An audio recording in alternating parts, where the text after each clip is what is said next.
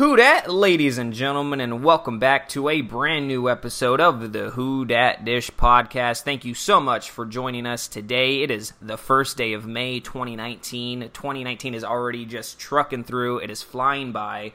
Of course, the NFL draft has concluded, and our beloved New Orleans Saints ended up with five draft picks and a whole bunch of undrafted free agent signings, which we will break down all of them for you on today's episode.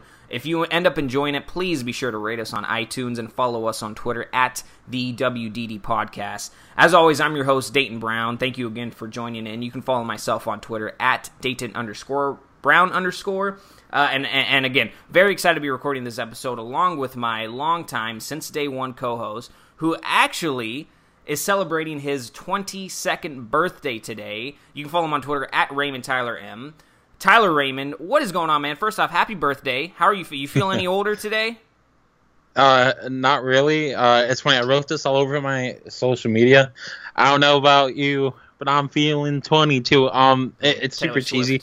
It's yeah, Taylor Swift. Um, but uh, I don't really feel any older. Uh, Good. just uh, blessed for another year. That's all I can say, man. Yes, I'm sir. blessed to talk about uh the podcast. You know, all the great stuff we've got to talk about. Every single prospect. So yeah, I'm happy, man. Me too. Me too. Obviously, yeah, I'm, I'm very blessed to see uh, you see another year as well. That's awesome. But I, I- and I know during the draft as well, you were super pumped as everything was going on because the Saints traded up twice. Um, Yeah, wants once to go up in or, or move up further in the second round, Wants to move up into the uh, fourth round or, or further in the fourth round. So that was absolutely crazy. Um, ha- I mean, but before we actually get into the picks, what was your reaction overall to, to the Saints draft? Did you like how aggressive they were? Obviously, and and, and Mickey Loomis said that they got three guys out of Mm-hmm. their top 70, even though they only had one pick in the top 70 to begin with in the draft. Uh, did you like how aggressive they were on draft day? They they really only sacrificed draft capital, a second round pick for next year. Other than that, everything was kind of Mm-hmm. uh, 2019 draft trades being moved. Um, uh, what, what, did, did you like how aggressive they were? I I, I- thoroughly enjoyed it because if you need a guy, go get your guy. You know, how, how, Mm-hmm. you like that? Yeah, for sure. Um, I find it funny you mentioned that. You know, three picks uh, on their board of the top 70.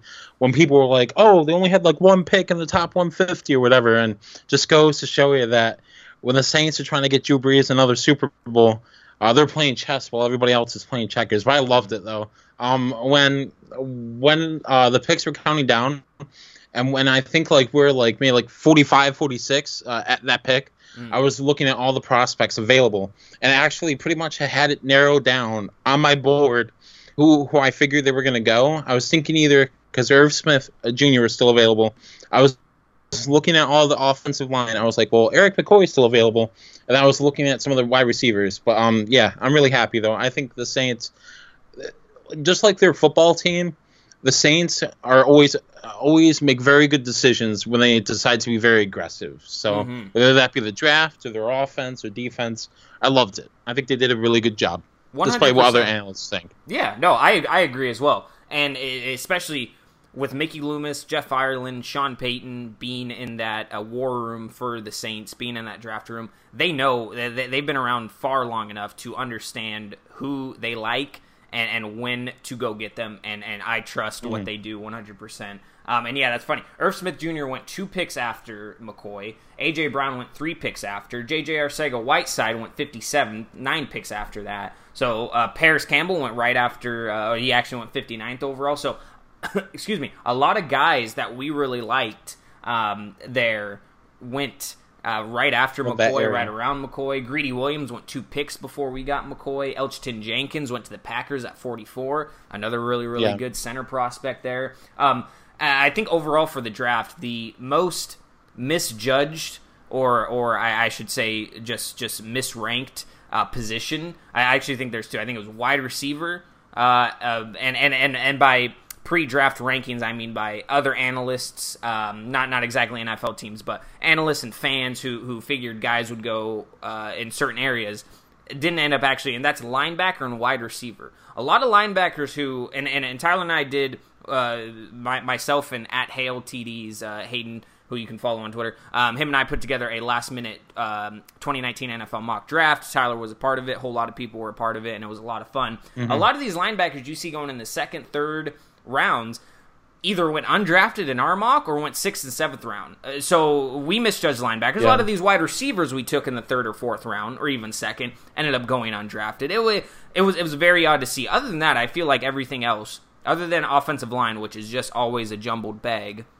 Um, mm-hmm. all, all, of the other positions seem to fit the bill in terms of all of the pre-draft rankings. Um, but yeah, wide receiver and, and linebacker were just very, very weird. And those were two kind of uh, line linebacker not so much, but wide receiver is definitely a need for the Saints. They ended up not going wide receiver at all, uh, so that in- mm-hmm. in- interested me. But I think that that speaks volume as to how other teams are ranking, uh, you know, certain positions and how outside people do. And then when it comes time to actually draft, that's when we actually understand team draft boards. But without further ado, let's just jump into it. Um, we're gonna break down all of the Saints selections, their trades, their undrafted free agent signings what we liked, what we didn't like, and how we would overall grade it. Uh, so let's uh, start with obviously the first pick that the Saints had originally. They were stuck with pick 62, which was the third to last pick in the second round. But since they saw Erik McCoy sitting there and they knew that the Colts loved to go some interior offensive line, Saints decided to jump the Colts. Uh, and trade their number 62 overall pick, their 202nd overall pick for this year, and a 2020 second round pick to the Miami Dolphins for picks 48 and 116. Funny enough, as well, um, is uh, pick 62 the uh, Dolphins actually used to trade for Josh Rosen, and pick 62 ended hmm. up turning into Andy Isabella for the Arizona Cardinals, and Andy Isabella was a wide receiver. A lot of Saints fans wouldn't have minded seeing the Saints go at 62 or even further down the line, but he ends up going tail end of the second round, uh, right around where people thought that he would. So I thought that was very interesting. But of course, with that uh, 48th overall pick, the Saints decide to go with Erik McCoy, center out of Texas A&M. Him again, him and Elgton Jenkins um, and Garrett Bradbury uh, were the three top center uh, utility type offensive line prospects in this draft. Um, Erik McCoy six foot four, 303 pounds. Uh, 33 inch arms, and his hands were almost 10 inches, which is absolutely crazy. He has a 6.01 um, uh, grade on NFL.com, which essentially means that he should become an instant starter, which is great. He ran a 4.89 40 yard dash, 29 bench reps, which is awesome, 31 inch vertical, which is great for a 6'4 offensive lineman, 107 inch broad jump, uh, and a 4.62 20 yard shuttle, which is also great because obviously you want the 20 yard shuttle to be a little bit less than your 40 yard dash, and he was 0.2 seconds under that. So that was great. Mm-hmm. Um, he was also a captain in 2018, started all 13 games, um, and the Texas A&M offensive line was so good with McCoy there. Uh, their nickname were, were, the Maroon Goons. They, they just absolutely tossed dudes around and they mm. protected their quarterback very, very well. Um, so, Tyler, I know that you like this yeah. pick. What about McCoy do you like the most? And especially with the loss of Max Unger, and by loss, obviously he, he did retire, so it is kind of a, a, happy ending overall for Unger. He didn't have to, he wasn't forced out of retirement, he wasn't cut or anything. Um, he he went on his own way. So the Saints were kind of forced to make this um, to make a sort of pick like this. They end up getting one of the best center prospects in the draft. What do you like about McCoy? Um, and, and, and any, any, interesting tidbits? Uh, and yeah, he mm-hmm. definitely has a chance to start right away. Yeah, for sure, man. Well, first off, I gotta say I love what they did, and how aggressive they were to get that pick. Uh, I was watching the the live press conference on YouTube. I follow the Saints on YouTube, and um, Mickey Loomis was saying, yeah, if they never made that pick, because they were you, they called a bunch of different teams to see like how much would uh, you know hypothetically speaking, how much would it cost to move up to here, how much it would cost to move up from there. Sure, they gave up next year's second but in the process, they not only moved up to 48, they got that fourth round pick back. And Mickey right. Loomis was saying if they if they never made that trade, uh, because you know other players fell. Uh, we'll talk about the the next draft uh, pick the Saints got in a minute, but they would never to have uh, had opportunity, or if they did, they would have had to give uh, given up a lot more to get to that spot versus what they already had. So I, I love the pick. Um, about McCoy though, it's funny, you know, like we never we never really thought about going into the draft because we signed Easton, you know, uh, the guard center from Minnesota.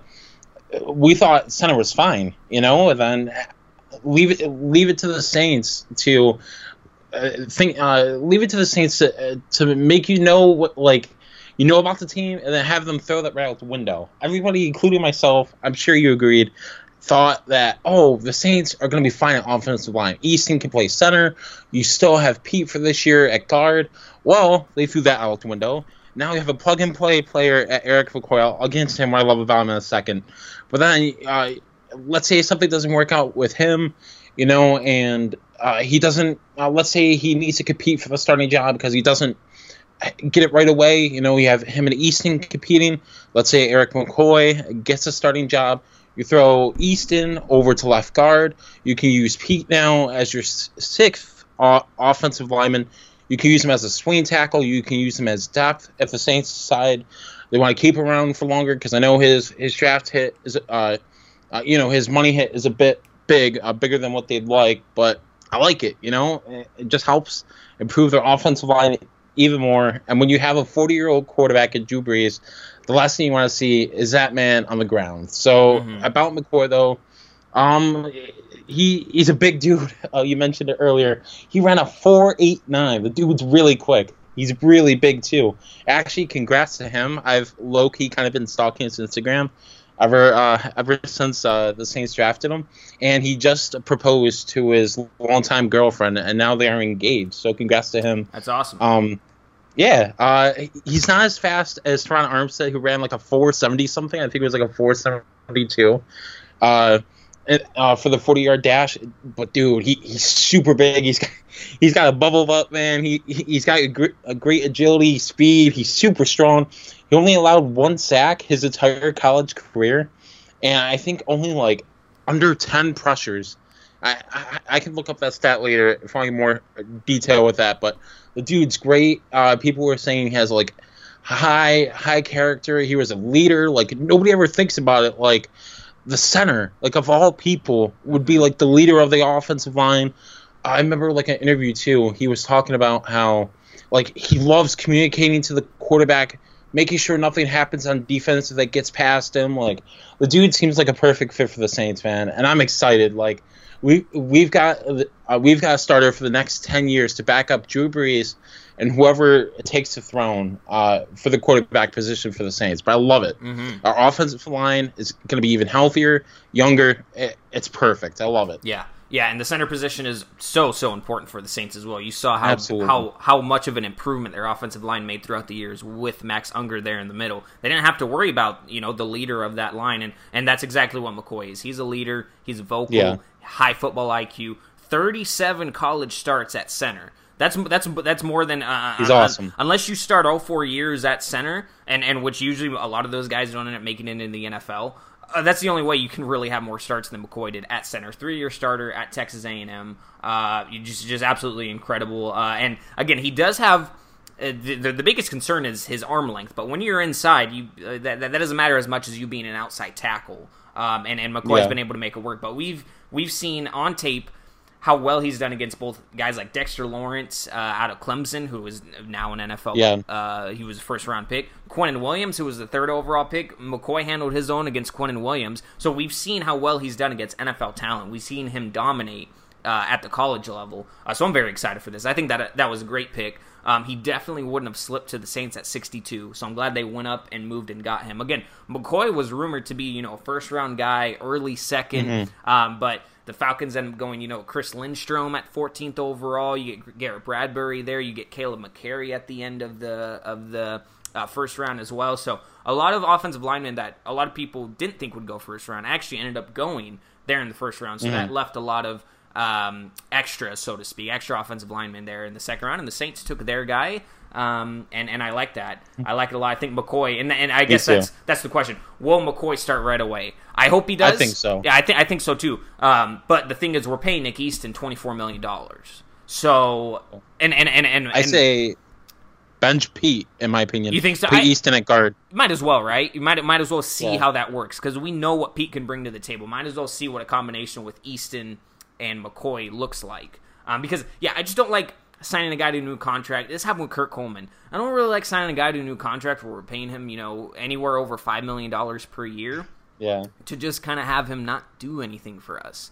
Um, and we saw exactly yeah. what happened with Coleman. I mean, we signed him to I think it was a three-year, eighteen million dollar deal.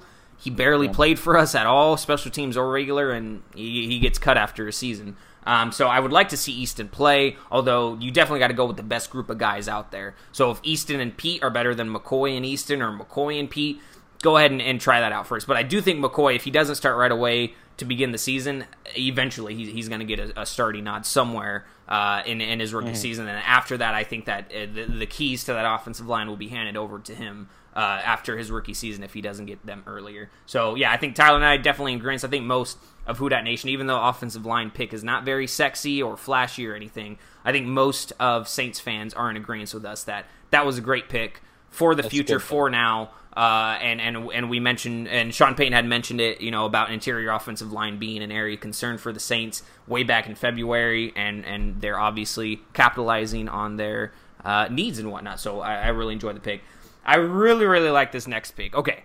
Th- th- this oh, was oh, crazy. I love it too. I wasn't thinking the Saints were going to trade up again, especially not as soon as that. I thought maybe they're going to trade back, get some more picks. Um, but the Saints ended up uh, again. They started this whole uh, a draft with picks 62, 168, 177, 202, 231, and 244.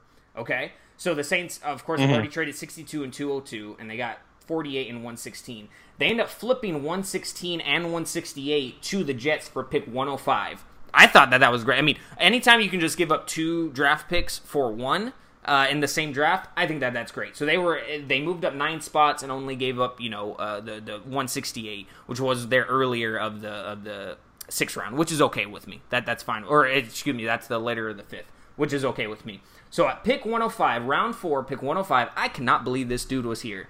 Chauncey Gardner Johnson. The Saints end up picking his safety out of Florida. He was the number one safety on my board. I wouldn't be surprised if he was the number one safety on the on the Saints board too. But Char- Chauncey Gardner Johnson, safety out of Florida. He's also rumored to just pretty much be put into a slot cornerback position for the Saints, which is great. Five foot 11, 210 pounds, junior. Um, he ran a 4.48 40 yard dash, which is fantastic. 17 bench reps, 36 vertical jump, 36 inch vertical jump, uh, 117 inch broad jump, uh, 4.2 20 yard shuttle, which is fantastic again. Um, and he is also a, uh, a high profile starter for the Florida Gators, who down there in Gainesville they had a, a pretty impressive defense when he was manning the either the box or and, and again he's one of the most versatile safety prospects which is why i had him ranked number one he can play strong safety he can play free safety he can play in the box mm-hmm. he can play slot cornerback he can uh, cover a tight end a slot wide receiver they're number two they're number one wide receiver typically he, he's been guarding the slot which is why obviously the saints are looking to move him into the slot but I loved this pick. I don't know how he fell to the fourth round. I don't know how a lot of these draft picks ended up falling so, as far as they did, especially wide receivers. Yeah. Chauncey Gardner Johnson is sitting there at the picking for the Saints, and again, another guy in their top 70. He ends up falling all the way to 105. So, and Tyler, again, I know that you love this mm-hmm. pick. What about CGJ?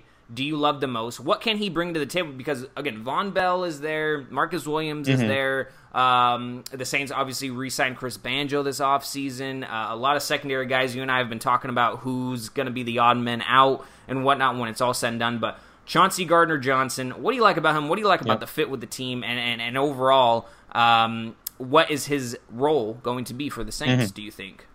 Okay, so let me tell this funny story first. So of course me again, you know, don't believe anything when it comes it comes to the New Orleans Saints because whatever you think, just throw that out the window when it comes to the draft, especially the draft. So me, being hungry and being a very big guy, I'm like, hey, I'm gonna go get me some Wendy's while I wait for the Saints to make their next pick because I think at the time, I forget when their their pick was in the fourth round. I'm like, I've got some time, so I went to Wendy's and you know I, I, I went through the drive through and I I was scrolling through Twitter you know because of course me the draft fanatic. Um I, I, was waiting for them to pick. And then uh lo and behold like refresh Saints trade up. I, I I just grabbed my Coke from the dude in the drive through nearly spilled my Coke all over me. Ooh. and like arm was already wet because it was really raining out and crap. But um so like I'm freaking out. I think the dude like uh, in the drive-through window thought I was having a seizure or something. I don't know, but I was freaking out, and I, I quickly like I was gonna drive home, but I'm like I can't drive home now, so I quickly grab all my food, start eating in the car, uh, pull over to uh, pull over uh, into a parking lot because I'm like, dude, I have to see who they're trading up for now. And I was looking at the people, and they're like, oh, it has to be a wide receiver. Saints need a wide receiver. They're gonna trade up. They're gonna get their guy. And I, I didn't even mention this earlier. Like just further goes to show you, Dayton, how crazy this draft was. Mm-hmm. You had so many freaking people falling. Um, DK Metcalf fell all all the way down. So many people. Hakeem Butler, dude, so many people fell. But I'm getting, I, I'm losing my train of thought. But um, so I'm freaking out. I'm looking at it, and uh, somebody posts CGJ, and like, like I just didn't connect two and two, and like I'm typing in all caps on Twitter, who the heck is CGJ? I Hmm. need to know. And then they're like Chauncey Gardner Johnson. I was looking, I'm like, dude, he's still available. And Yeah. like he second round pick, he was up there for me too. I was freaking out, man. I, I love him. Uh, so some stuff about him, dude. Like if we if we had a perfect mold for like somebody in the secondary, just like to fit the Saints, it would be him. Mm-hmm. Like he's got that ball hawking mentality. Like he knows he's better than you, and he's gonna prove it on the field too. He's got the swagger. Like I, I can already envision him. Um, I can already envision him ball hawking balls away and intercepting uh, balls and going to run down like the Saints and pose. Man, I can already see it. Um, it's funny. Actually, I mentioned that um, on Instagram. I was stalking him a little bit too. I, sorry, uh, players, if you're listening to me, but I, I, I stalk everybody now um, after they got drafted by the Saints. But um, so uh, they actually just announced. Uh, he announced himself that uh, he's actually going to be wearing Deuce Deuce, uh, Mark Ingram's old number. Mm-hmm. Uh, so I thought that was pretty cool. He he looks way better in 22 than he does in the 40s. Just saying. But um, dude, he he is insane. He's big. He's athletic. Uh, like he, he's the perfect mold for our secondary because literally he could do it all. He's only 5'11, but he's matched up against tight ends. Can you imagine if Gronk was still in the league? Mm. Saints uh, playing the Patriots? Dude, CGJ would be all over him. Like I would love to see that. But um not that we play them this year because we don't, of course. But um, he's got great instincts. Uh, he, like you said, he plays a slot really well. He uh, he said it to an interview. He plays all over the defense. I just I love what he's able to do. I think he's got a really strong mentality of he knows what to do and he's going to do it really well. He's an immediate upgrade over everything that we have in our secondary. And you, you asked me this, how is it going to impact our defense? Like the best man, uh, the worst man out uh, mentality. Like the Saints are in a position now. It, it's not exactly the best thing in the world to have, but it's a position we're gonna have to look at going forward, and I'm sure we'll talk about it in a later date in a different podcast episode. The Saints have way too many talented or special or uh, players that can make an impact in some way, shape, or form on this defense.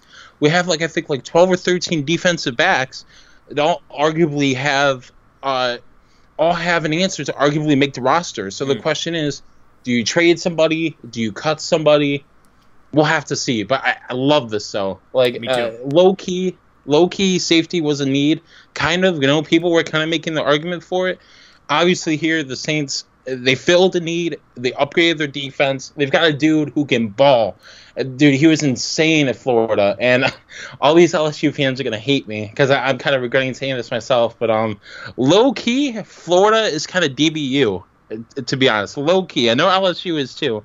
Like Florida has some really good, talented playmakers, and dude, uh, Chauncey Gardner Johnson is definitely one of them. I love him so much. I cannot.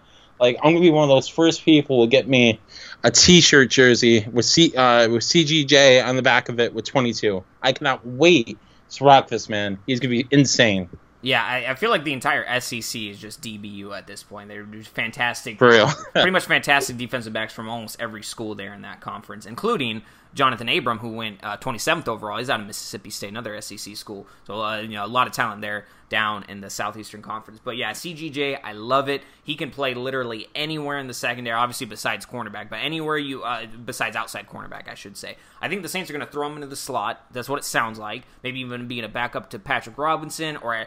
I bet you CGJ has his own blitzing packages, has his own zone to packages as well. too. I would as well. And um, yeah, he can match up against tight ends, slot re- slot receivers, um, and but he can also play the single high safety because he has the Yep. speed, and uh, he's not an oversized guy either. I mean, he has pretty much your your ideal perfect frame for a utility safety because he's going to need to be able to fly around the field, which he does very well. Um, but it's not like he's he's a tiny tiny guy doing that either. He has the speed um, to to match up with receivers, too. and he, yeah, exactly. He has a, a really really nice wingspan, which helps him out there. And yeah, like you mentioned before, his instincts ball hawking instincts are, are just out of this world. He's and I think insane. that's part of the reason why the Saints definitely went with him there. So I love that pick. Might be my favorite pick overall um, from the Saints from this draft um, because. After that, the Saints don't make any more trades in the draft. They, they end up keeping picks 177, 231, and 244. And with pick 177, I think I think this ended up confusing a lot of people until they really read into it. And uh, Yeah. even though I still don't necessarily agree with it, because well, first off, let me let me just pull up who was around that place real quick before I before I introduce our next guy. So with pick one seventy Because they could have went other directions. too. Exactly. They definitely could have. With pick 177 in the 2019 NFL Draft, the New Orleans Saints picked Saquan Hampton, another safety, this guy out of Rutgers. Um, and, and I say, the only reason I say this guy is because I had not heard of him until the draft. I, I had done a lot, a lot of research on a lot of prospects. Saquan Hampton actually never really crossed my radar when I was going over because I figured if the Saints are going to go safety, uh, they might as well go with you know kind of a mid round guy. And there were a lot of really good safeties that were sitting around there in the mid round. Saquan Hampton was not one of those guys. He was more so a seventh round undrafted uh, prospect. But the more I read into it, the more I like it. So Saquan Hampton, safety out of Rutgers. He's six foot one, two hundred six pounds. Uh, so he's a big guy. He he he definitely has the size of a lot of linebackers uh, in this league. Uh, so I like that. He also ran a 4.4840. So he it's not like he's a, he's a slow guy either. He definitely has the athleticism there. Um, and he um, was a three year actually sorry he was actually a four year player there um, but he unfortunately had injuries in both 2016 and 2017 which kind of limited him overall uh, so there's not there's not as much tape on him as a lot of other uh, safeties here but that could end up benefiting the saints finding a diamond in the rough when he's healthy he could definitely be a different guy because i feel like that's part of the reason why he he slipped but he was a team captain there uh, for the uh, Rutgers Scarlet Knights. He also, of course, has that NFL size, six foot one, uh, very big guy, two hundred six. And again, like uh, CGJ, Hampton here is very versatile. I feel like he's just going to be special teams at first, but he's a versatile, versatile guy. You can put him in the box. I mean, he's essentially like Kurt Coleman. Essentially, he's right, right, right. You can use him as like an outside linebacker, nickel corner, box safety, any sort of combo like Yeah. that. So it's going to take a little too, bit. It's going to take a little bit for the Saints to actually whittle down what they want his position to be. But Tyler, this was probably the most head scratching pick. Not not not necessarily even bad at first when when we first saw it. And again, the more I read into it, the more I like it. Um, but what are your thoughts surrounding the Saints going with Hampton there at 16 177 after already selecting a safety earlier in the draft? Because actually, yeah, let's let, let me actually go over who was around there. So right after uh, we picked Hampton, I mean uh, Corey Ballentine was still there. Uh, uh, Jaquan Johnson, another cornerback, was right there. Trav- Trayveon Williams out of Texas A&M was th- was there. Um, let's see, you also had David Long Jr., another linebacker, was there. Um, Armon Watts went uh, a little bit further down, D tackle out of Arkansas. Isaiah Buggs out of Alabama. There was Oli Udoh, uh, offensive tackle, but the Saints already kind of addressed that earlier. You had Xavier Crawford, uh, Tim Harris, so you know a couple of other secondary guys the Saints could have went with. Instead, they go Saquan Hampton, uh, big safety out of Rutgers. What do you think about that pick? Uh, and and how much were you scratching your head when it initially happened? dude i was i was kind of just on like another level of euphoria at that, at that point whenever the saints came up dude they could have taken a punter and i would be like dude we can throw him at quarterback like I, like i was just like another level of euphoria at that point like the saints like i don't care what the saints do as long as they're winning games and getting good prospects i'm all for it so Mhm. I, i'm, I'm kind of like surprised I, like what you were saying there, they almost could have went linebacker, defensive lineman, wide receiver, you know, like some of those positions. I'm kind of surprised they didn't. But some of the good stuff on Saquan Hampton, uh, what you were saying, you know, we can kind of throw him anywhere. At the very least, you know, if he provides anything other than other than special teams, um, I can compete for a roster spot. I think he's somebody that, you know, arguably has a good shot of making the roster. It's going to be tough considering there are so many defensive backs now. Uh, like I mentioned earlier, you know, only the best are going to make it, you know, and it, this gives the Saints a good excuse now, you know, to really keep the best players. Like, you don't really have an excuse now, like, you guys get what I'm saying. Like he's a Yeah. good, talented player. Um, some of the quotes I've read on uh, when he was interviewed about you know joining the Saints, he you know he was ecstatic. He said he would do whatever it takes to help his new team. Said it would be an honor and a blessing to play special teams among other positions for the Saints. So I know sometimes players um, in the NFL, obviously they make their big breaks on special teams. Otherwise, they'd most likely be cut.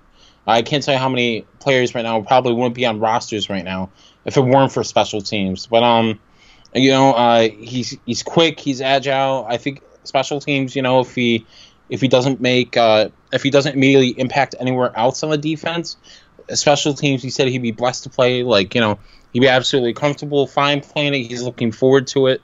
I'm fine with seeing him there. Um, he said, yeah, he's prepared all, ultimately to do whatever it takes to help the Saints. So I like that mentality. I think it's kind of cool. You know, somebody, uh, you know, even drafted in the later rounds, you'd almost expect maybe they'd have a chip on their shoulder.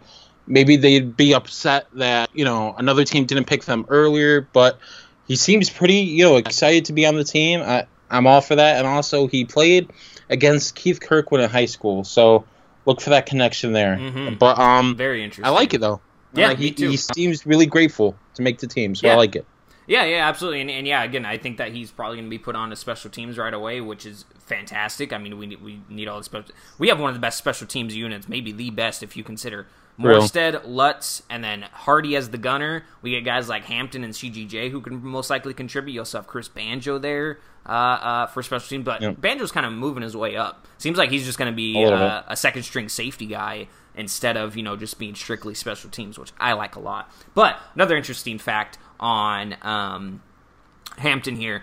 Uh, this is a tweet by John Sigler who writes uh, for the Saints Wire. Uh, 2015 Rutgers special teams coordinator Phil Galliano starts rookie defensive back Saquan Hampton on special teams unit. In 2016, uh, Galliano interned with the Dolphins special teams coordinator Darren Rizzi. Now, flash or uh, fast forward to 2019, the Saints hired Darren Rizzi as their special teams coordinator from Miami, and then he ended up hiring Galliano as special teams assistant, and then the Saints end up drafting Hampton there in the sixth. So there's some connections there for for Hampton and the Saints there. A little bit of familiarity that probably had to do with the influence of both um, Hampton being picked there and him being in the top 70 of the Saints board. Uh, so you know, or, or because Ham- it was Hampton that was in the top 70, right? Yeah, it wasn't. it was okay. Hampton. Okay, because I wasn't sure if it was Mack or Hampton. It would make more sense if it was Hampton. Uh, actually, it would make more sense if it was Mack to, in terms of uh, talent wise or, or target for the Saints. But in terms of who they actually went, it makes sense that Hampton was in the top 70. Mm-hmm. So I like it overall. Again, I trust the front office there. If you want your guy, go get him. And I completely trust it. Even though, you know, we saw what happened with Kamrin Moore last year, six round pick, gets cut before he even plays it down for the Saints. Um, and there was another DB, I can't even remember his name right now. Oh, what's his name? the Natrell. Jamerson. There you go, Jamerson, and he ends up on the Yep. on the Colts and did, did not play a lick of down for the Saints either. Um, so hopefully that doesn't happen with Hampton because I love his physical uh, prowess and uh, how excited he is for, to play for the team. Is speaking of who's excited to play for the team, the Saints pick at two thirty one. I know Oh, I you love and this I guy love so much. Alize Mack, tight end out of Notre Dame. Now, I had Mack going to the Saints in our final mock draft as well. I love this guy. Six foot four, 249 pounds, almost 34 inch arms. Um, he is uh, another physical specimen. The Saints love to go after uh, uh, guys who fit the bill for sure. They, they don't really like risking undersized guys. Um, 4.7 40 yard dash, 22 bench reps, 36 inch vertical jump, 120 inch broad jump. I, t- I tell you what, that shows that he's going to be able to jump up and get those uh, uh, get those 50-50 high point balls. 4.3 420 yard shuttle, which is also fantastic. So, um, Alize Mack was playing in one of the worst overall offenses um, in the NCAA football Yeah. uh, last A year. in running offense, Dame. too. Uh, yeah, a heavy run- running offense. Um, they almost pretty much ran a wing T, uh, which with, with how much they ran the ball. But he comes from Bishop Gorman, which is one of the top football uh, high schools in the entire nation, out of Las Vegas. He had, uh, and at the time while he was there, they had won six straight high school titles. Um, and then they also won the quote unquote national championship as well while he was there. Um, he only started five games as a freshman, but he ended up getting 190 yards on 14.6 average. Uh, and he played in 13 games, uh, so pretty much one catch per game. Um, and then he was the, the the interesting thing about Mack, which is why I think he wasn't as high on a lot of boards because his his raw talent as a pass catching tight end is there, and you can see it on tape. But he was academically ineligible in 2016, so he did not play at all. But luckily, he worked through the summer. And again, Notre Dame has one of the toughest academic um, eligibilities for mm. its athletes. So uh, you know, you take that with a grain of salt. Uh, but he ended up working his way, and then he started six games as a junior, 19 catches for 166 yards. He had a touchdown, um, and then he started 12 games last season. Uh, he caught 36 passes for 360 yards and three touchdowns. So each year we saw him play, he got better. Again, there's that uh, 2016 non-existent season for him, which we could have saw a lot more out of him. But six foot four, he has the measurements of a top tight end in the league. He's going to be able to jump up and get that ball. He also has the seam speed you like out of tight ends. His biggest weakness, though, is that he's not exactly the best route runner. When you watch him on tape, he only has so many routes. That's mainly because, mm-hmm. again, Notre Dame ran a very simplistic passing offense. They mainly focused on the run. So now that Mack is going to be in a system like the Saints, he's probably going to start out as tight end number three. Okay, he's going to be behind Cook. He's going to be behind Josh Hill, but he's going to be able to work his way up and he's most likely going to have his own packages with the Saints, most likely in the red zone because they're going to love to use Dude, his size. Yeah. Um, but yeah, no, I know Tyler, you love this pick as well. Alize Mack, one mm-hmm. of the one of the better known pass catching tight ends in this draft. What do you think of the pick overall? Uh, how do you like the fit? And and do you see Mack? After this season, once maybe Cook is either gone or you know obviously on the final mm-hmm. year of his contract, uh, when do you see Mack starting? But but tell me about how much you how much you like this pick. Okay, so first off, dude, like I- have got so much to say about. I, I don't know how to pronounce it right. Alize or Alize. I, am so sorry if, if I butchered your name, but um. So of course, I like to stalk players now on their social media. Of course, when you join the Saints, it just happens. Um, I'm sure I'm not alone with that. But um, so he actually had his DMs open on Instagram, and I figured I'd message him. I doubt he'd respond, but you never know.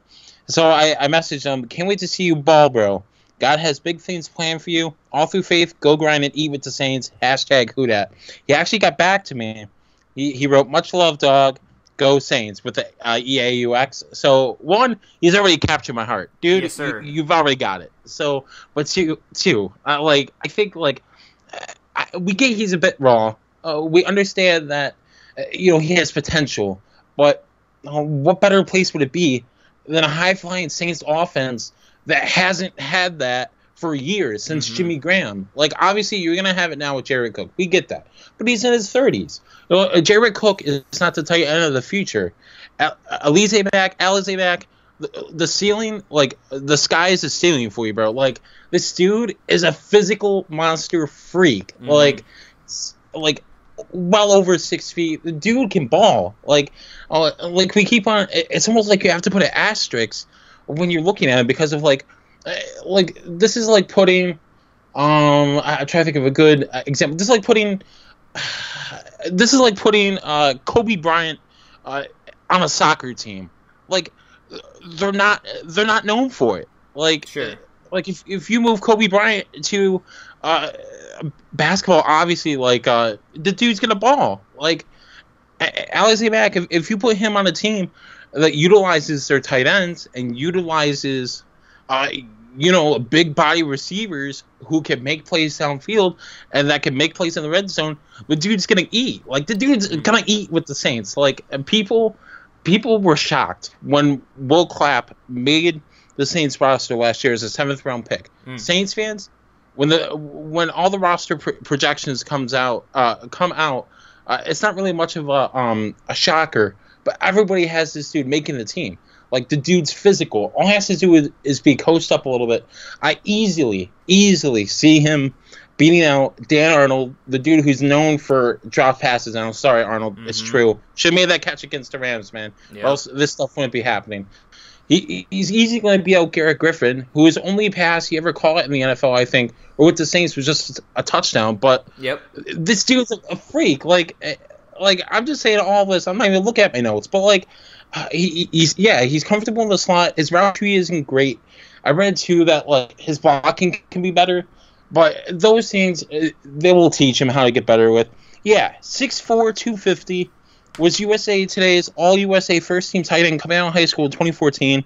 Really physical, wasn't used the right way. Super, uh, super athletic. The dude is gonna ball Like I, I cannot wait to see this guy. Like I, I, I, I thank my lucky stars. I hope and pray I get to meet this man. If, if I can get him on this podcast, I'm gonna freak out. The dude hmm. is literally a monster. Like I, I can already picture right now. Literally, just get him in a corner of the end zone. The dude's gonna catch every single ball. Like throw throw a high point to him. The dude's gonna eat. Like I'm calling right now. Like oh my gosh, I love this pick so much. Mm-hmm. The seventh round too, man. Like yeah, the Saints got a gem, man. They got a real gem. Yeah. Like I cannot.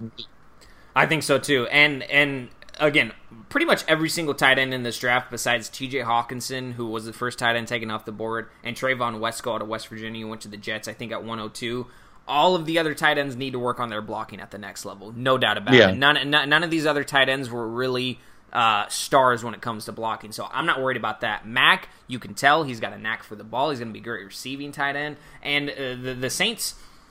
And, and again, tight end was another very interesting. Drew Sample was the fourth tight end taken off the board. Uh, everybody knew the top three that were going was T.J. Hockenson, Noah Fant, and then um, uh, Irv Smith Jr., who, who went 50th overall.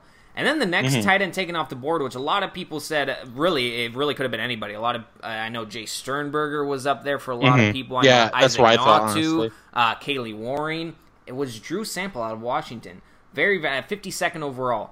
Very, excuse me. I thought that that was a reach. Very interesting pick. But Josh Oliver goes 69th uh, to the Jaguars. Then you see Jace Sternberger go to the Packers. I like that pick a lot at 75. Um, you have Kahale Warring going 86 to the Texans. So I think, uh, and then um, Dawson Knox going to the Bills at 96, I think was a steal overall for them when you look at how athletic he is. Um, so I think overall, other than Sample being taken so high, the, the tight end um, prospects in this draft went generally where people kind of thought they did, but again, after the, the after Irv Smith Jr., the order was just kind of out of whack, so to speak. No, nobody could mm-hmm. really pinpoint it down. So luckily, the Saints were, were quote unquote left over with Alize Mack because that's if you want to be left over with anybody, Mack is Mack is definitely a guy um, that's on the top of the list. Um, so yeah, wait. So far, yeah. they've they've addressed the loss of Max Unger. So far, they've addressed the you know potential loss of Vonn Bell uh, next year because he's a free agent after this year. And now they address the loss of that happened years ago in Jimmy Graham that the Saints have never been able to figure it's out. never been the same since, man. So Mack is going to be never able to, to learn under Jared Cook now a little bit, and then I think he'll be able to blossom into the future tight end uh, for the Saints. Team. Josh like Hill too with the blocking and everything. Of course, yeah. And Josh Hill again. He, he Josh Hill has his own plays as well. It's not like uh, Josh Hill will just kind of be, you know, a sitting duck that just kind of blocks. He, he definitely gets out there and has his own screen games, red zone packages. So that's why I think Mack will also have his own stuff. Um, and to round out, yeah. yeah, exactly. And to round out the draft for the Saints at pick 244 in round seven, they go with again uh, uh, the linebacker, which is kind of all over the place. So ranking them beforehand just almost kind of meant nothing. Kaden Elliss a linebacker who was, uh, I guess, you know, projected round six by a lot of guys, round seven. So I think the the value that the Saints got was pretty good. Um, Kaden Elliss, linebacker out of Idaho, six foot two, two hundred and thirty eight pounds. He was a senior coming out. He also has ten and a half inch hands. He has huge hands. Um, and he was actually the son of Luther Elliss, who was a first round pick back in '95 for the Lions, and he ended up playing 10 years in the NFL. So he definitely has football in his family. Um, and he was the Utah High School Most Valuable Player in 2013 as a quarterback yep. and defensive end. So he pretty much came into he was just a, a, physical specimen, could do pretty much anything on the field. Comes to Idaho and ends up balling out um, as a linebacker. Um, he was an honorable mention All Sun Belt pick in 2016 after intercepting five passes, which led all FBS linebackers. He had 65 tackles, and last season he was a first team pick uh, for the uh, uh, Sun Belt Conference. He led the team with uh, 16 tackles for a loss and seven sacks. Total 60 tackles, three pass breakups, uh, and he also played a little bit of offense. He had three catches for 20 yards. Um, so this guy is a very interesting prospect to me. I, I, watched only a little bit of tape of him before the draft. Um, you can definitely see that he can uh, fly around. And again, the best word I can use for him is intriguing because you, he's another versatile plug and play type guy. Um, he can be a 4 3 Sam guy, which I think is what the Saints are going to try to have him do, be back up to AJ Klein there.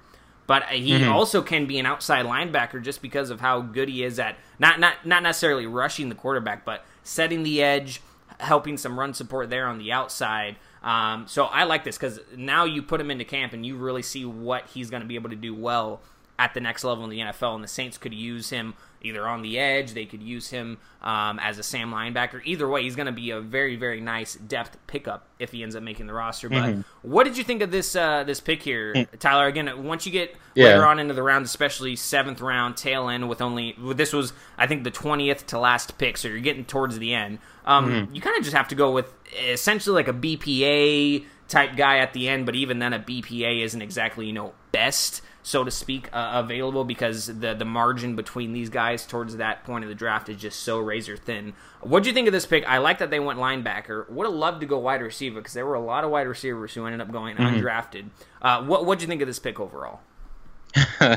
it's funny, honest to God, when uh, when the pick happened, I was like, "Wait, who's this guy?" And I looked into him, and I, I, just burst out laughing. I'm like, of course, leave it to the New Orleans Saints, the team that started, and now uh, unfortunately is going to be copied by everybody. The team that started the Taysom Hill project, literally throw a guy in mm. anywhere apparently, and it still manages to work out. They got a, a linebacker who could play defensive end, tight end, and quarterback. Like in the seventh round, like how does this happen? Like leave it to the Saints to find a way to make this all happen. Like I, I just don't understand. Like I wrote down my notes. Like the dude's crazy. And like um, I was really into him a bit, and I guess in the interviews uh, when they got drafted before, the Saints were talking like, yeah. If you if you go to our team, like we want you to play everything. So literally, he's just a defensive version of Taysom Hill, and I, I love it. Like, um, yeah, like I said, he, you know, he's excellent body. Or actually, wrong guy. Yeah, um, he's versatile. Like he played everything throughout his career. Athletic, plays all over the ball. Like it's funny. I was thinking about it because of right now the Saints low key kind of almost have some gaps. They're they're looking for a backup edge rusher, of course, behind Marcus Davenport. I was reading, you know, about Kaden Elliss a little bit, and they're like, in the right system, he can he can almost play like an outside linebacker. And when, when that came to me, of course, you know, I'm not the best at making connections, but I was almost thinking about maybe if this guy is almost like a raw, undersized, but more quick, almost like a Junior Galette a little bit. Maybe mm. somebody the Saints could almost, you know, like throw on the outside, see if he can get quick enough around the, you know, around the bend, around the edge. Maybe it's making an impact there. Maybe, you know, maybe he could uh, be a backup linebacker like Vince Biegel and Craig Robertson. Maybe he can make impact on special teams considering how quick he is.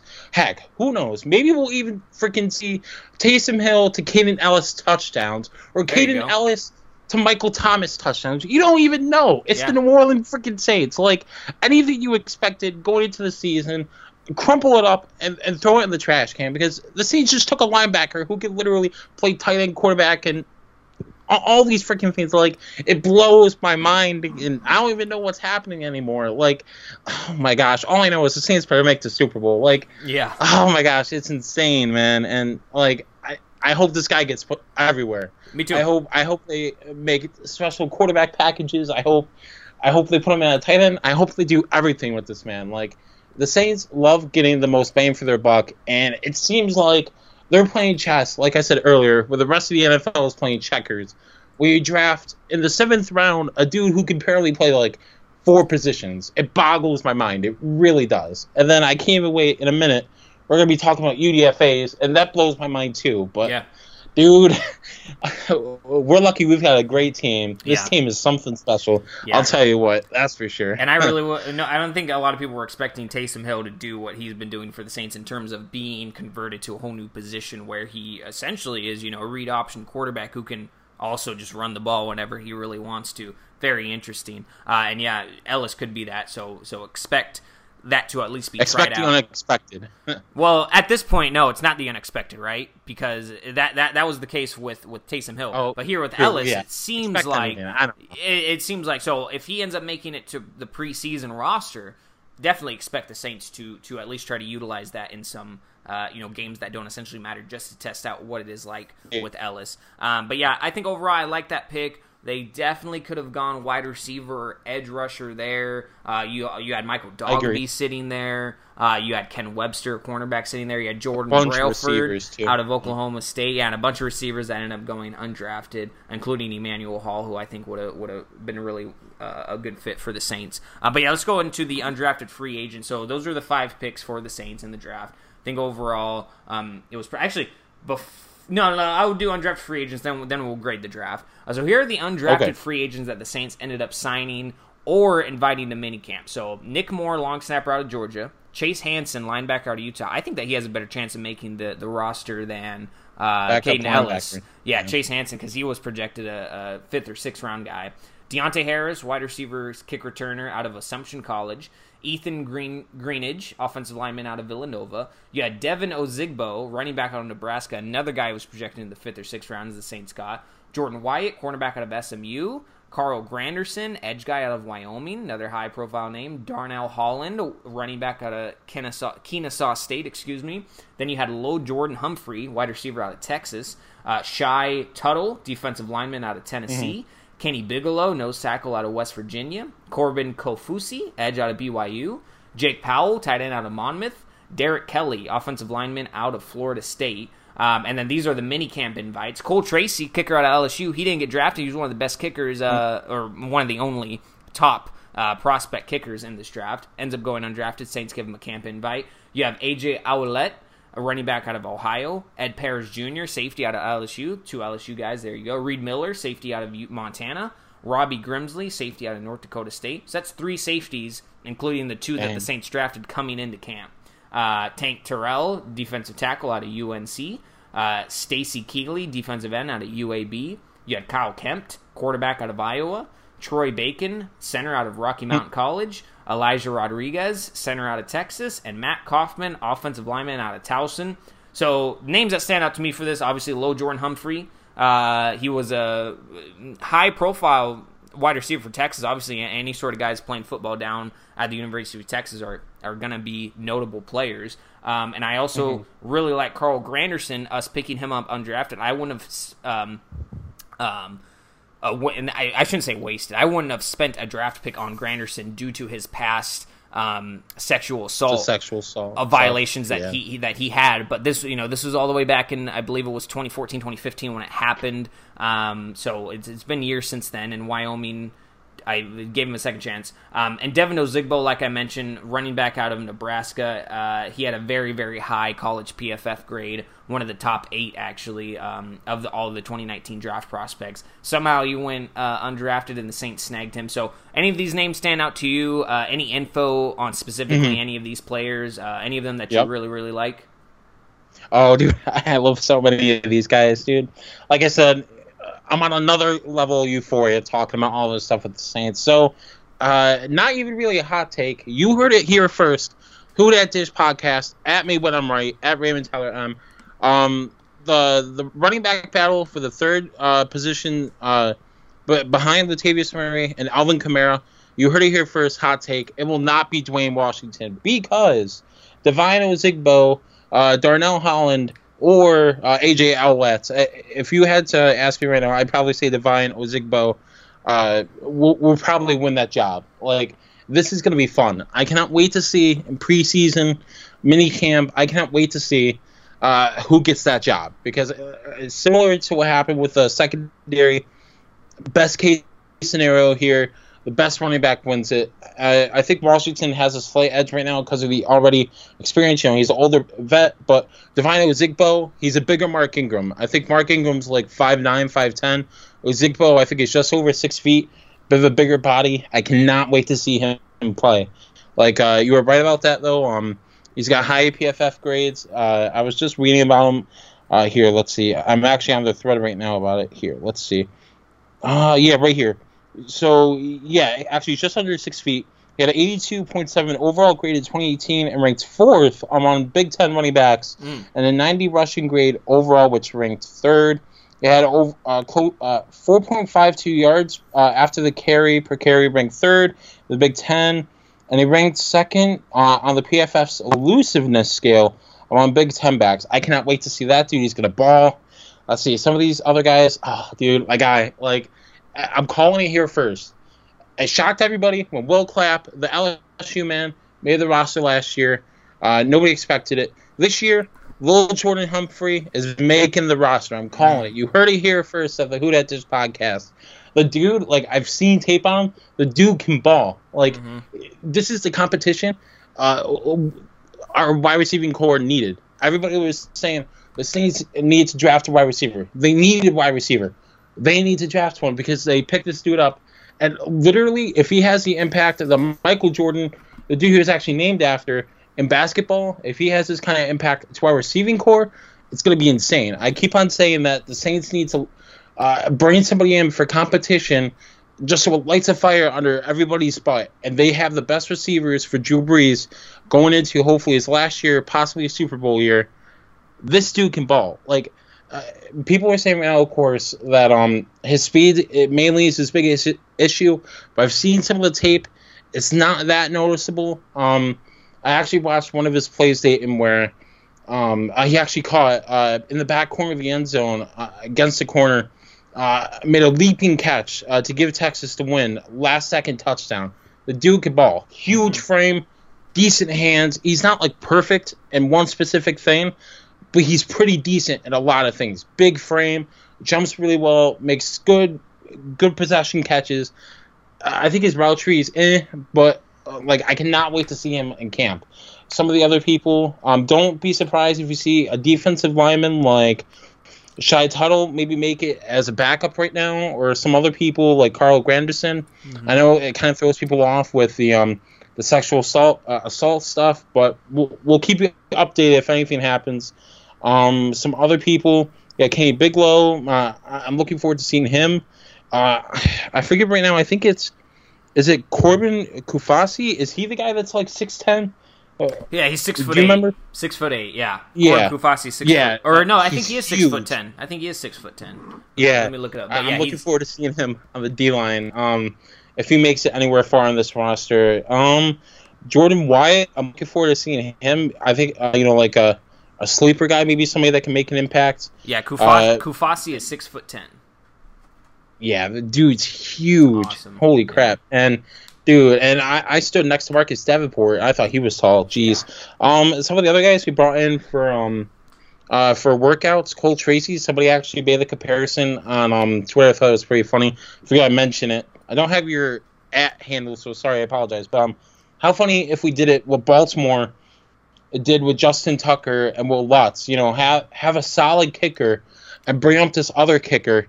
So that way if we either traded him for something or you know what I mean? Like it wouldn't surprise me to see you know a talented kicker like that with uh, Cole Tracy happen like that where the Saints have Will Lutz and another solid kicker right behind him. But um I like the list though. I it wouldn't surprise me to see three or four people here uh, make the roster you know like I, I'm I'm hoping for it I really am you know hundred percent. Yeah, me too. And um, let's actually, yeah, yeah. I think you summarized all that up, and that actually brings me into when you're talking about wide receivers. That actually brings me into the draft grades. So Tyler and I are going to give our draft grade. It's not going to be a letter grade, I, uh, however, and, I, and I'll go first. We're just gonna we're gonna mm-hmm. grade them either excellent, good, average, below average, or awful. So if I if I were to give the Saints a letter grade, I'd go B minus for this draft. And if I'm giving them a grade based off the scale we're doing, I'm going to give them a good grade. The only reason it's not an A for me because I've been talking about how much I love this draft class by the Saints, and the reason it's not excellent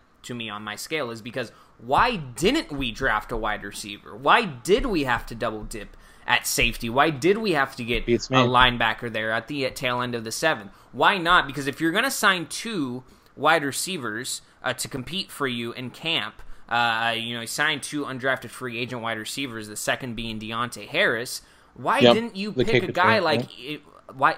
Sorry, why didn't you pick a guy like Emmanuel Hall in the draft? A guy like maybe Preston Williams moving up to get him, or even a guy like KeeSean Johnson out of uh, Fresno State, a guy I like a lot. Why didn't you? I wouldn't have minded them, because, like you said, Tyler, you need competition in this camp. You're definitely going to get it with Lil Jordan Humphrey. You're going to get it with Deontay Thompson, especially because he can provide that kick return, special teams, um, uh, second layer for the team. But if, if you're going to end up signing wide receivers, why not draft one of the top, unless the Saints really did not have a lot of wide receivers in their top 200 board. That's the only Yeah. way I can justify them not going with a a receiver in the draft. So that's why I give them a good. If I had to uh, grade them on that scale, letter grade, I'd give them a, a B minus, a B perhaps. Uh, I might be being too harsh on them not going wide receiver, but uh, Tyler, if you had to grade them, excellent, good, average, below average, or awful for the draft, uh, what are you going to give them? it's tough because like I, I, don't know because I think it's a good, not great draft. Like I, I think it's a very good draft. Now it's not obviously it's very hard to get a draft where everything's perfect. Everybody falls. The Saints get every single player that they wanted. Every single player makes immediate day one impact. The Saints get five starters. Obviously, that's not that's not what's happening here. The Saints, if they're lucky right now, will probably get two, uh, two starters and a few special teams contributors, and possibly some UDFA's that make the roster. I agree with you. I think if I had to, if I had to assume, it was probably because they didn't they didn't have any wide receivers on the board that were graded high enough, you know. And honestly, I think they might be right because if you look at it, there were so many wide receivers. Uh, I, I was talking to my buddy Jake Boy on Twitter, and he was sending me long, long lists of wide receivers that didn't get picked up, that all went undrafted, and you know, and maybe it's just that kind of thing where they went best player available. They went something where, you know, they they they found confident in the wide receivers that they already had. You know, of course, it never hurts to bring somebody in for competition, but I, I think right now, I think if Lil Jordan Humphrey makes the roster, I, I think you can make an argument there. that They could have drafted somebody higher to e- even elevate their game even more. Like if their wide receiver, wide receiving core is so so lacking right now, where you have a UDFA come in that isn't perfect and comes in and, and makes an impact that moves up that depth chart and beats out somebody. I think you can make it. Uh, you can make an argument there that they should have uh, ta taken the time and addressed that need. You know, because if the Saints were willing to give up a second round pick next year, who says they wouldn't have given up a third or fourth round pick too ne- from next year to to move up and acquire another pick? You know, but um, it, it was solid. If I had to like put a like an official letter grade to it, between A and B, like Okay. you you get a solid offensive lineman. You know, if Erik McCoy stays healthy, I mean, he's never had injury problems to begin with. Um, you've got a great center. You've got a really good defensive back that will make an impact, Eh, and they'll probably kick somebody's butt to the curb. Unfortunately, uh, cough, cough. Maybe PJ Williams or Ken Crawley. We'll talk about that later. But um, uh, you have some guys I'm really hopeful for. Some UDFA's, some late round picks. It's a solid draft. The Saints did a very good job, and if all five of these picks make the make the team, I'm really happy because look at where we were last year, Dayton, where half the players didn't even make it because we were already so loaded. Like if the players make it this year, just goes to show you either a how lacking we're in some depth spots, or b how talented these players are to make make an impact where they make the team. So yeah, I think they did really well. I'm I'm proud of them. Yeah, So- yeah, I, I'd agree. Over, I think they did pretty well. Um, and so last segment of the episode, we're gonna do rapid fire. We're gonna go favorite pick, most excited to see, biggest ceiling, coolest name. We're gonna go. We can include all five draft picks and any of the undrafted free agents the Saints have, since really they only came away with five actual draft picks. So, favorite pick, I'll go first. It's uh, Chauncey Gardner Johnson. I think we got a first round talent there in the fourth, versatile safety who, whether or not Vonn Bell stays with the team after the season, uh, Gardner Johnson is going to be a really important piece for the Saints moving forward. He's my favorite pick. Who's yours? Uh, Chauncey Gardner Johnson, dude. Like the dude's gonna ball. I think he's so, gonna too. help this. He's gonna help elevate everything. Yeah. one hundred percent. Uh, most excited to see. Uh, go go ahead. Who, who are you most excited to see? Um, I, I'm hoping Erik McCoy pancakes somebody, man. That's go. what I'm most excited to see. How about you? Um, uh, I'm actually most excited to see um, Deonte Harris. Honestly, I'm excited to see what he can do. Watching the tape on this guy, he's a obviously he's a, he's a small school guy, but I'm and, and he uh, whether or not he makes a team, I'm excited to see what he can do in the preseason because he's a, he's a very electrifying player. Um, and I didn't want to double dip and say Chauncey Gardner Johnson again for this one because out of the draft picks, say him forever. yeah, I'm most excited to, to see him play too. So, um, biggest ceiling, I think it's a toss up between McCoy and Mack. I'm gonna go Mack only because uh, with, with with McCoy, I think with an offensive line, uh, you can Yeah. only you know grade them so much as to there. There's definitely a cap as to where you go. Oh, that's a really good offensive lineman. For Mack, I think he has the potential to be an All Pro tight end to break records if he ends up molding well with this Saints offense. Um, so I think I think Mack perhaps has the biggest ceiling. Uh, uh, who would you say? And for sure, Mack. Notre Yeah. Dame, listen to me. You didn't use him right. That's your Not at fault. all. We're gonna use him right and, and treat him like the tight end you never did. Yep. So exactly, exactly, one hundred percent. And coolest name. Who you got for coolest name? Uh easily it has to be Lil Jordan Humphrey, I- man. I- I you get you get named after the goat, like Mhm. bat, like Michael Jordan. Like it, it's just, I forget the whole story. But it's a cool story. Like I really hope he makes the roster, so like we can hear cool stuff like that. So how about you? Troy, uh, yeah, Lil Jordan Humphrey is my pick. Troy Bacon is a close second for me.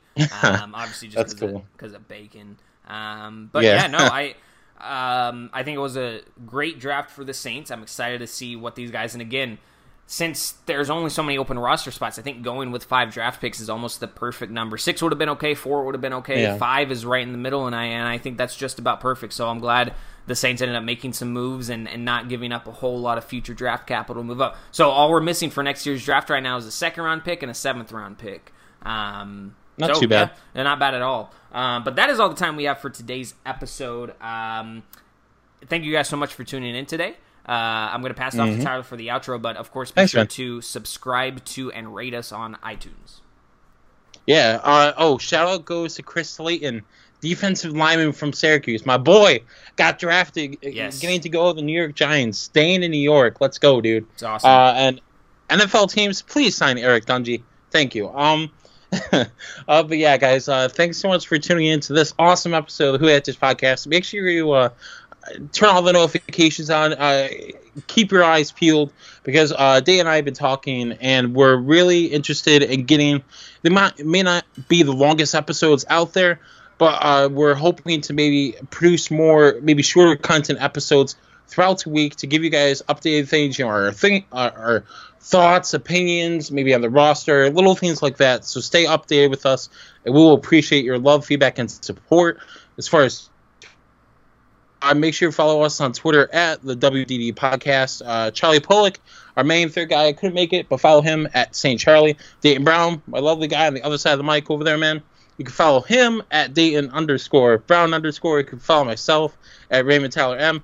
Wish me happy birthday. I will thank you greatly. Um, make sure to check us out everywhere. You just search up Spreaker.com, type in the Who Dat Dish podcast, the search bar. You'll find us there and to search us on iPhones and all that good stuff. On iTunes, just search up the Who Dat Dish podcast. You'll find us there. So, Thanks again for listening, everybody. We'll talk to you very soon. And as always, who dat? who dat?